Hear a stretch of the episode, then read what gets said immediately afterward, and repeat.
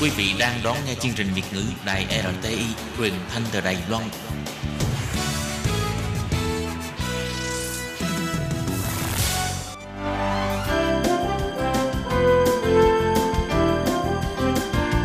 Xin mời quý vị và các bạn đến với chuyên mục Nhìn ra thế giới. Chuyên mục này gồm những nội dung liên quan đến quốc tế,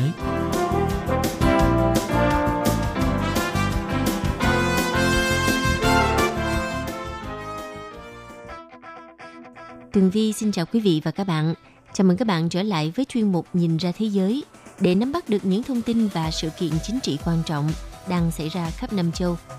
Các bạn thân mến, nội dung của chuyên mục ngày hôm nay bao gồm những thông tin như sau. Trước dịch bệnh COVID-19 đang trở nên nghiêm trọng, dường như Mỹ đang quay lưng với cả thế giới giữa đại dịch. Tổng thống Mỹ Donald Trump đã viết thư cho Chủ tịch Triều Tiên Kim Jong-un với ý định muốn giúp cho Triều Tiên chống lại dịch COVID-19. Cuối cùng là Phần Lan tiếp tục là quốc gia hạnh phúc nhất thế giới. Sau đây xin mời các bạn cùng theo dõi nội dung chi tiết.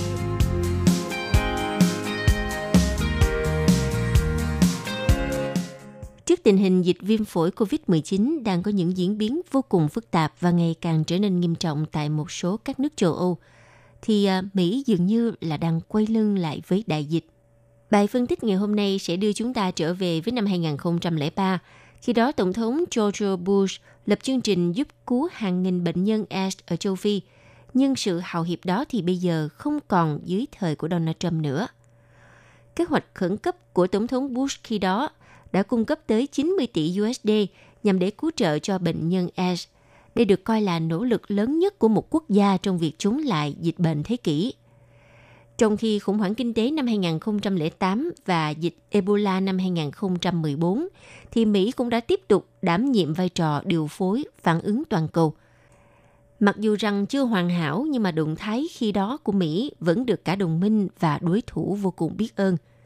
Tuy nhiên với khẩu hiệu nước Mỹ trên hết của Tổng thống Donald Trump, sau đó đã rút Mỹ khỏi Hiệp định Paris về biến đổi khí hậu và nghi ngờ vai trò của Liên Hợp Quốc tổ chức Hiệp ước Bắc Đại Tây Dương NATO, đồng thời thể hiện sự khó chịu với những tổ chức đa phương mà Mỹ đã xây dựng và lãnh đạo từ sau Thế chiến thứ hai. Theo chuyên gia cấp cao tại quỹ German Marshall ở Berlin, Đức, chuyên gia Chan Decho nhận xét rằng sự ích kỷ của nước Mỹ dưới thời Donald Trump là điều chưa từng thấy. Họ thường luôn chú trọng lợi ích cá nhân nhưng cũng rất hào phóng theo ờ, chuyên gia này thì việc Donald Trump cố đổ lỗi cho Trung Quốc và châu Âu về COVID-19 thì cũng đồng nghĩa với việc nước Mỹ không còn phụng sự hành tinh này. Và đây là một tin xấu cho toàn thế giới. Trong giai đoạn đầu của COVID-19, Mỹ cung cấp viện trợ cho Trung Quốc cùng một số quốc gia và vùng lãnh thổ bị ảnh hưởng. Nhưng mà nhìn chung, Washington đã quay lưng mà thậm chí với cả đồng minh của mình là đồng minh thân cận nhất để tự bảo vệ mình – vào hôm 11 tháng 3, Donald Trump ban lệnh cấm nhập cảnh từ 26 nước châu Âu đến Mỹ, sau đó mở rộng thêm cả Anh và Ireland, nhưng không trao đổi hay là thông báo trước cho họ.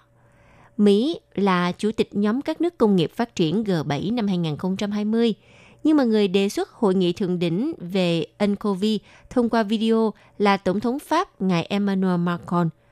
Donald Trump đồng ý nhưng mà người chịu trách nhiệm tổ chức vẫn là Macron – châu Âu nói chung và người Đức nói riêng còn vô cùng tức giận sau khi giới chức Đức cáo buộc Donald Trump đề nghị trả 1 tỷ USD cho tập đoàn dược phẩm CoreVac của nước này nhằm mà đảm bảo nghiên cứu vaccine phòng chống nCoV của họ. Tuy nhiên, Nhà Trắng đã phủ nhận các cáo buộc và hãng dược phẩm CoreVac cũng từ chối bình luận về những đồn đoán có liên quan tới họ. Tuy nhiên, theo nhà phân tích tại Viện các vấn đề an ninh và quốc tế ở Berlin, ngài Claudia Major cho rằng mọi người đều nghĩ Donald Trump có khả năng làm như vậy. Bất kể sự thật ra sao, thì mối quan hệ xuyên đại Tây Dương bây giờ là thế rồi. Hầu hết chúng ta đều quan tâm cuộc khủng hoảng ảnh hưởng gì đến gia đình, sinh kế và tương lai đất nước mình. Nhưng rõ ràng mọi người cũng đang xem xét cách những nước khác đối phó với đại dịch. Theo cựu đại sứ Anh tại Mỹ, ngài Peter Westmacott nhận định, màn thể hiện của Donald Trump gần như trùng khớp với những quan điểm vốn có của mọi người về ông. Đó là cách cư xử chỉ vì bản thân, đồng thời không nhận trách nhiệm cho những sai lầm ban đầu. Cựu đại sứ đánh giá và nói thêm rằng tin đồn Donald Trump cố mua độc quyền vaccine từ Đức càng tô đậm khẩu hiệu nước Mỹ trên hết thay vì hình ảnh cường quốc hào hiệp như là trước đây. Những điều trên được cho là trái ngược với Trung Quốc. Đất nước đã mắc sai lầm lớn khi mà COVID-19 mới bùng phát. Nhưng mà dường như đất nước này để kiểm soát lại đại dịch hiệu quả nhờ một loạt biện pháp quyết liệt. Bắc Kinh giờ đây còn gửi cả viện trợ bao gồm cả khẩu trang, máy thở và nhân viên y tế tới Ý và Serbia. Theo Tổng thống Serbia, ngài Alexandra Vučić phát biểu khi tuyên bố tình trạng khẩn cấp vào ngày 16 tháng 3 vừa qua, ông nói – sự đoàn kết của châu Âu không tồn tại, nó chỉ có trong truyện cổ tích. Tôi tin vào người anh em và bạn bè của mình là ông Tập Cận Bình. Tôi tin vào sự giúp đỡ của Trung Quốc.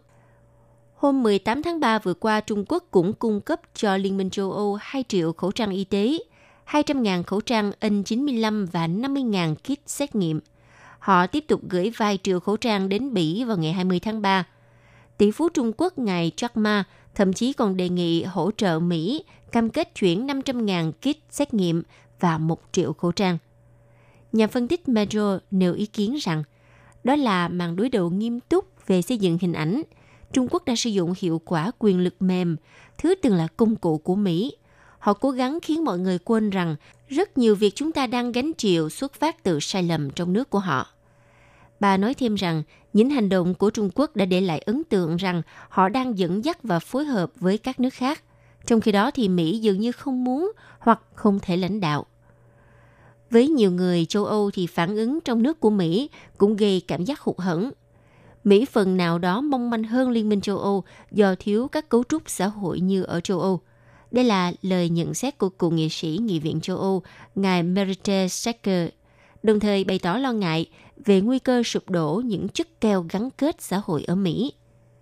Ông Sacker nói, tôi ước gì sự phối hợp mang tính xây dựng xuất hiện nhiều hơn thay vì những phát ngôn cung kích và hoa mỹ của Donald Trump. Họ phủ nhận các vấn đề trong khi một quốc gia như là Đức lại tuyên bố cung cấp vaccine cho tất cả nếu như họ thành công. Còn theo bình luận viên Eleanor, cuộc khủng hoảng do COVID-19 có thể đánh dấu bước ngoặt cơ bản trên toàn cầu – rằng 10 năm sau chúng ta có thể sẽ nhìn lại và nói rằng đây là thời khắc Trung Quốc trỗi dậy và Mỹ xuống dốc. Tuy nhiên, cựu đại sứ Westmarket nhận thấy Donald Trump vài ngày qua bắt đầu bộc lộ sự nghiêm túc khác lạ. Giọng điệu của ông ấy dường như đã thay đổi, bất chấp một số tuyên bố không thực tế về việc xét nghiệm. Ông ấy cũng bất hung hăng và thể hiện vai trò lãnh đạo nhiều hơn. Niềm hy vọng còn đặt vào khả năng nghiên cứu y học phát triển nhất thế giới của Mỹ – quy mô gói hỗ trợ khẩn cấp trị giá 104 tỷ USD cho COVID-19 mà Quốc hội Mỹ nhanh chóng chuẩn bị cũng gây ấn tượng. Theo ờ, cựu ngoại giao Ý ngài Stefano Stefanini cho biết, với một quốc gia từng chật vật vì chính sách Obamacare, số tiền đó rất lớn. Điều này thể hiện một phần sự vĩ đại thực sự của người Mỹ, đó là khả năng hành động táo bạo trước thử thách.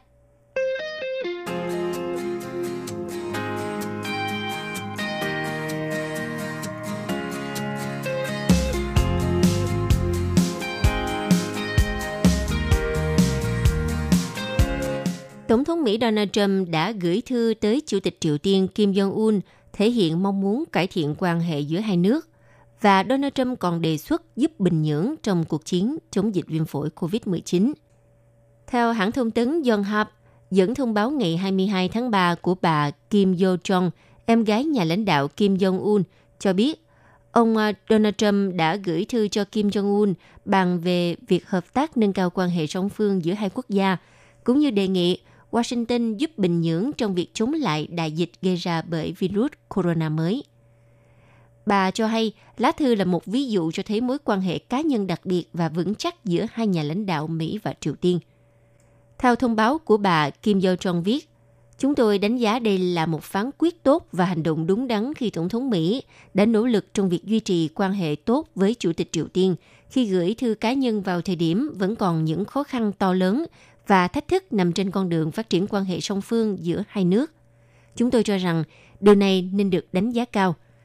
Trong lá thư, ông Donald Trump cũng đề cập tới kế hoạch để mạnh quan hệ giữa hai nước và bày tỏ ý muốn hợp tác trong việc chống lại đại dịch. Ông Donald Trump nói Ông ấn tượng bởi những nỗ lực của Chủ tịch Kim Jong-un trong việc bảo vệ người dân khỏi những mối đe dọa nghiêm trọng gây nên bởi dịch bệnh. Thông báo của bà Kim Yo Jong phát đi hôm 23 tháng 3 được công bố một ngày sau khi Hàn Quốc nói rằng Bình Nhưỡng ngày 21 tháng 3 đã bắn hai tên lửa đạn đạo tầm ngắn ra vùng biển phía đông Triều Tiên. Đây là lần thử vũ khí thứ ba của Triều Tiên trong tháng 3. Còn Nhà Trắng hiện vẫn chưa đưa ra bất cứ bình luận nào về thông báo này. Các nhà phân tích nói rằng Triều Tiên dường như vẫn tiếp tục củng cố năng lực của hệ thống vũ khí nước này sau hơn một năm cuộc họp thượng đỉnh lần hai giữa ông Donald Trump và Kim Jong-un hồi năm ngoái kết thúc mà không đạt được tuyên bố chung.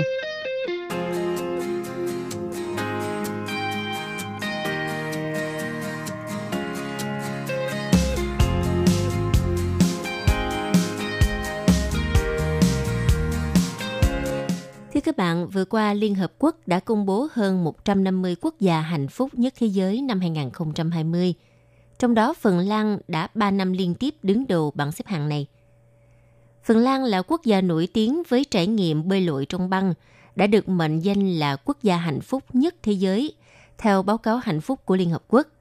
Và đây là năm thứ ba liên tiếp đất nước này xếp vị trí số 1 trong bảng xếp hạng – Ngoài ra, Phần Lan cũng được cho là một trong những quốc gia đáng sống nhất dành cho phái nữ năm 2020, theo bản đánh giá từ tạp chí US News and World Report. Còn tiếp theo đăng mạch là quốc gia hạnh phúc thứ hai trên trái đất theo bảng xếp hạng của Liên Hợp Quốc. Đây cũng là đất nước đứng đầu trong bảng xếp hạng các quốc gia tốt nhất để sống và làm việc dành cho phụ nữ năm 2020. Tới đây bạn sẽ được tham quan nhiều bãi biển đẹp, hay là những tòa lâu đài nguyên Nga bước ra từ cổ tích, những khu rừng nguyên sơ và quần đảo thơ mộng. Đất nước được xếp ở vị trí thứ ba là Thụy Sĩ, quốc gia hạnh phúc thứ ba trên thế giới. Phong cảnh thiên nhiên hùng vĩ và tuyệt đẹp là một phần khiến nơi đây trở thành điểm đến lý tưởng của nhiều người. Mới đây, trang web bảo hiểm du lịch Insurely đã xếp hạng Thụy Sĩ đứng đầu trong danh sách các quốc gia an toàn nhất hành tinh đối với khách du lịch – còn Ireland được mệnh danh là băng đảo, cũng là quốc gia hạnh phúc thứ tư trên thế giới. Đến đây sẽ khiến cho chúng ta ngỡ ngàng trước khung cảnh hoang dã kỳ vĩ như bước ra từ cổ tích khi mùa đông đến. Điểm đến này cũng được mệnh danh là thiên đường du lịch dành cho phụ nữ. Nhờ vào việc chú trọng phát triển du lịch và bảo tồn tài nguyên thiên nhiên, quốc đảo giàu có này ngày càng thu hút nhiều người ghé thăm. Tiếp đến là đất nước Na Uy được xếp ở vị trí thứ năm đất nước đáng sống nhất trên thế giới. Cuộc sống như mơ giữa thiên nhiên rộng lớn đã góp phần giúp cho chỉ số hạnh phúc của người dân Na Uy cao thứ năm thế giới. Tới Na Uy thì bạn sẽ được khám phá các vịnh và tận hưởng thiên nhiên trong lành giữa đồng cỏ bao la. Na Uy có mùa hè không khí mát mẻ, có thể leo núi cắm trại. Mùa đông là thời điểm thích hợp cho những hoạt động thể thao trên tuyết. Còn quốc gia xếp ở vị trí thứ sáu là Hà Lan, là điểm đến mang lại cho bạn sự bình yên trong tâm hồn với vẻ đẹp thơ mộng của những kênh đào, của những ngôi làng cổ tích và chiếc cối xây gió. Ở vị trí thứ bảy là Thụy Điển, quốc gia nằm trong danh sách an toàn nhất, có nguy cơ thấp về các vấn đề y tế, an ninh và an toàn đường bộ. Người Thụy Điển ít bị căng thẳng vì họ dành nhiều thời gian bên bạn bè và gia đình. Ngoài môi trường trong lành thì con người cũng thân thiện, công dân Thụy Điển cũng nhận được điều kiện sống mơ ước như là phúc lợi cao, giáo dục miễn phí và giao thông phát triển. Vừa qua là 7 quốc gia đáng sống nhất trên thế giới. Tuy nhiên, trước ờ, tình hình dịch bệnh COVID-19 đang hoành hành, dịch vụ du lịch trên toàn cầu dường như đã đóng băng. Hy vọng rằng dịch bệnh sẽ sớm qua đi để trả lại sự bình yên trong cuộc sống của người dân toàn cầu chúng ta. Thưa các bạn, vừa rồi là chuyên mục Nhìn ra thế giới do Tường Vi biên tập và thực hiện. Xin cảm ơn sự chú ý theo dõi của các bạn. Hẹn gặp lại trong chuyên mục tuần sau cũng vào giờ này. Xin chào tạm biệt và hẹn gặp lại. Bye bye.